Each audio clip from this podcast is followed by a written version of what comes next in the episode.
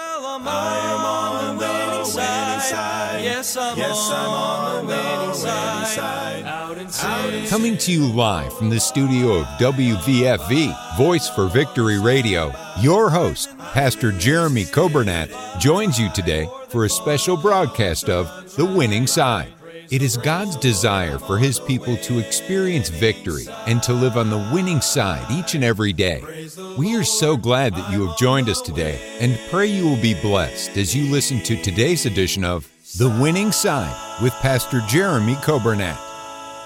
Thank you for joining us today. It is Friday, October 20th, and this month is flying by. We're two thirds of the way through, and uh, another week has passed. And I hope you've had a great week, and I hope you're having a good Friday so far.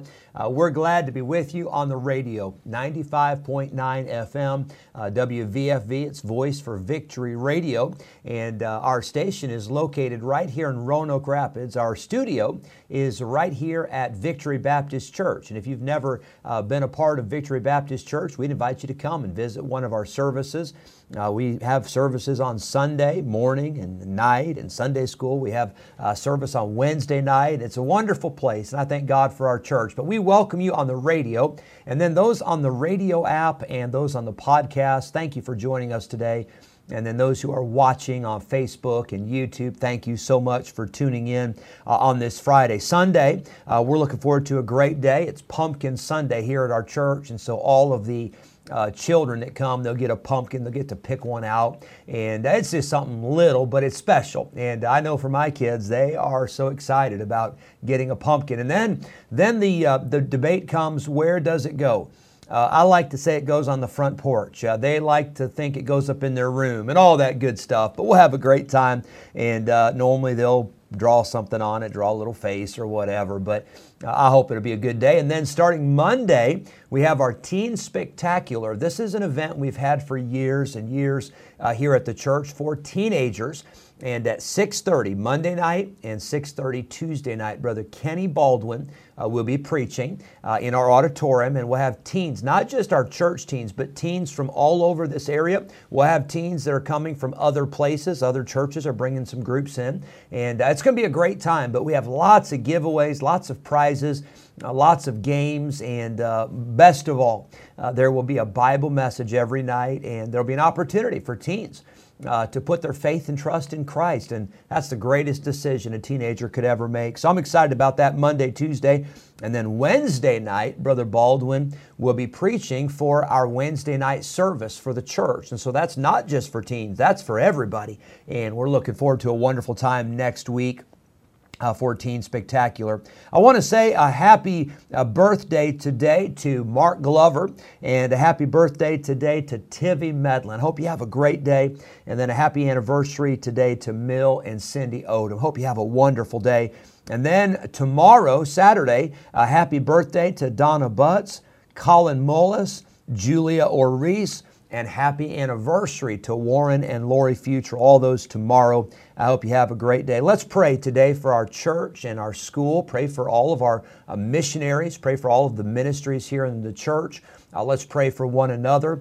Uh, let's pray for Israel. Pray for their peace and pray for their protection. And I talked a little bit about it Wednesday night, but we are given a Bible mandate to pray for the peace of Jerusalem. And I hope we'll be in prayer for that nation. And let's pray for our own nation. Pray that God would do a mighty work in the United States of America. And uh, as we approach elections coming up, it's hard to believe about a year away and uh, of course primaries and all that will be next uh, next year, early next year. Uh, but I hope you'll be much in prayer. We're going to go to a song. Uh, here's a great song by Brother Joe Arthur. His grace is sufficient. And after this song, we'll get into our Bible study in Hebrews 11.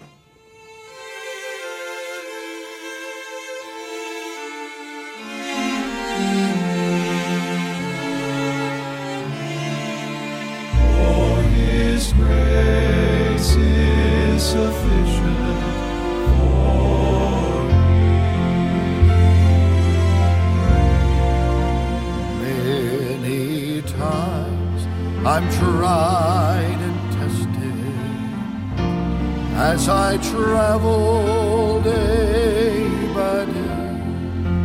Oft I meet with pain and sorrow, and there's trouble in the way. But I have the sweet that my soul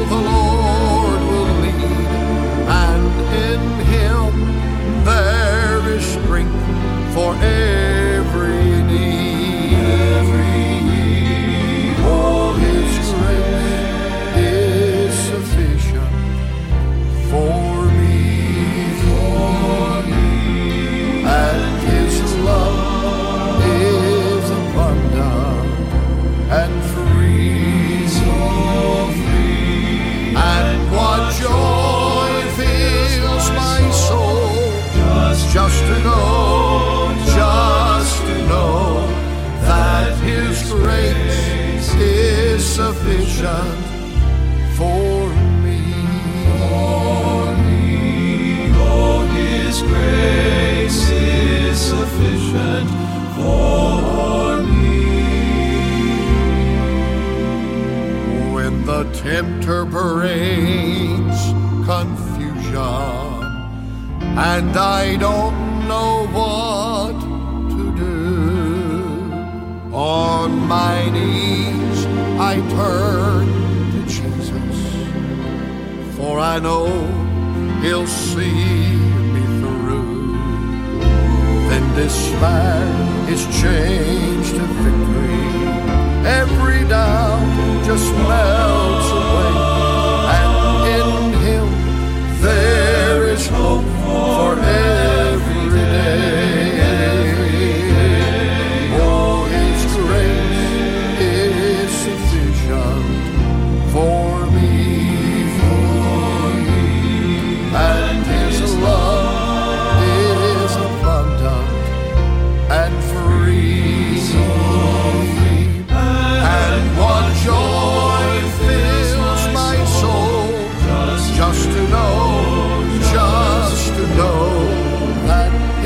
grace is sufficient for me.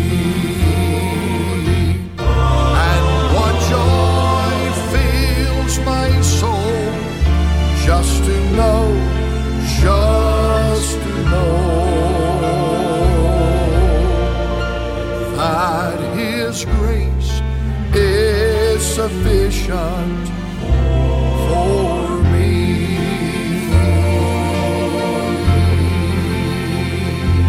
Amen. Aren't you glad for that? God's grace is sufficient. And uh, by the way, Brother Joe Arthur, who was singing that song, uh, he is going to be preaching in Emporia. It is next um, Thursday night and Friday night at the Faith Baptist Church. And so I mentioned it, I think it was on Sunday. I mentioned it. I'll try to remember to mention it again this coming Sunday. Uh, but he's always a blessing, and we love it when he comes to Roanoke Rapids. He'll be back. We've got him scheduled for next June. And uh, of course, we're looking forward to that. I saw a couple comments here I wanted to mention. Uh, thank you, brother uh, Chris Bishop. He said, Happy Friday, watching live for once. And I know you usually listen after the fact, I think maybe even the podcast. Uh, but we appreciate you, brother Chris. You're a blessing. He was one of our, one of my teenagers in Geneseo, Illinois, when I was a youth pastor. And uh, we've got some stories for sure. And I thank the Lord for you, Brother Chris. You're a blessing. And then Mrs. Reyes, thank you for tuning in on this Friday. And uh, Mrs. Reyes, I know you heard it, but um, Wednesday night, your son in law, Brother Nathan, he did a great job preaching, preached a great message about blind Bartimaeus. And uh, he had some pretty good stories in there too uh, about uh, Olivia. He mentioned Emma in, in a story, uh, but he had a couple good ones about Olivia. And so I hope you enjoyed that. I know I enjoyed the message, and, and I hope everybody else that's listening, I hope you enjoyed it too. But uh, we're thankful for you uh, tuning in today and others that may be listening. I know we got many on the radio, we've got folks online, we've got the podcast, we've got some on Facebook, some on YouTube, but we're glad you're here. I can see those comments uh, from Facebook when we're at the song. I try to always uh, uh, scan through those. And so thank you for tuning in. We're talking about David from Hebrews 11. He's mentioned in the Hall of Faith chapter. And we saw first, we saw that David had childlike faith.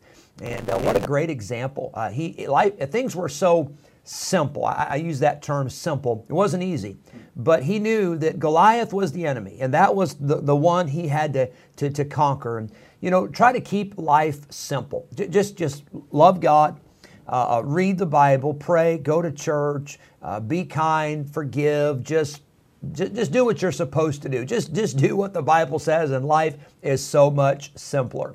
But David had childlike faith. Then we saw uh, for David that in order to fight Goliath, he had to identify the real enemy. And the real enemy was Goliath. It was not Saul, it was not his brothers, it was not the other soldiers. Uh, the real enemy was Goliath. And, and you've got to identify your enemy. All of us have an enemy, and the Bible says it's not uh, flesh and blood, but it is against, it's a spiritual battle. And uh, I hope you recognize that your enemy is your adversary, the devil. Uh, he is the enemy. Then we said you need to choose the right weapon. I think it's interesting that David uh, uh denied. He said, I-, I can't use Saul's weapons, I can't use his armor. He used the weapon that God had given him, and that was a, a sling and then as he went to fight Goliath, he picked up those, those five smooth stones that God had prepared for him. And you say, well, did he think he was going to miss the first one? I don't know. I don't think so. I've heard some preachers say that Goliath had four brothers, and maybe David said, Hey, let me just get one for each of them, just in case the opportunity arises today. I don't know, but I know this. That first one, David launched that stone. It hit Goliath, and he came down. And uh, then David went and took Goliath's sword and he chopped off his head and uh, he, he, he demonstrated that it was finished. Nobody was going to wonder, is Goliath really dead? Maybe he's just knocked out. Maybe he's just unconscious. Maybe he just stumbled. There was no doubt that God delivered Goliath into David's hands. So you got to choose the right weapon. And then the third thought I'll give you today, and we'll talk a little bit more about David next week, but I really want to share this thought. I hope it'll be a blessing to you. And that is this you know, David had to accept the role that God had given him. Now, now think about this. David could have gone to that battle and said, you know what? I changed my mind. Uh, I'm not the king. Uh, I, am not a trained soldier. Uh, David could have made excuses for why God could not use him. He was a shepherd. And yes, he had killed a lion and a bear that had tried to take the sheep, but David had never been on a battlefield before. He had not even fought a, a, a, normal average soldier. So, how could he take on Goliath, who was a champion? A Goliath, and, and you say, well, how do you know he was a champion? Well, the Bible says he was a champion and he was still alive. Uh, that means that there had been many battles that he had fought and he lived and the other person died. So, this was a seasoned experience. This was a giant of a man.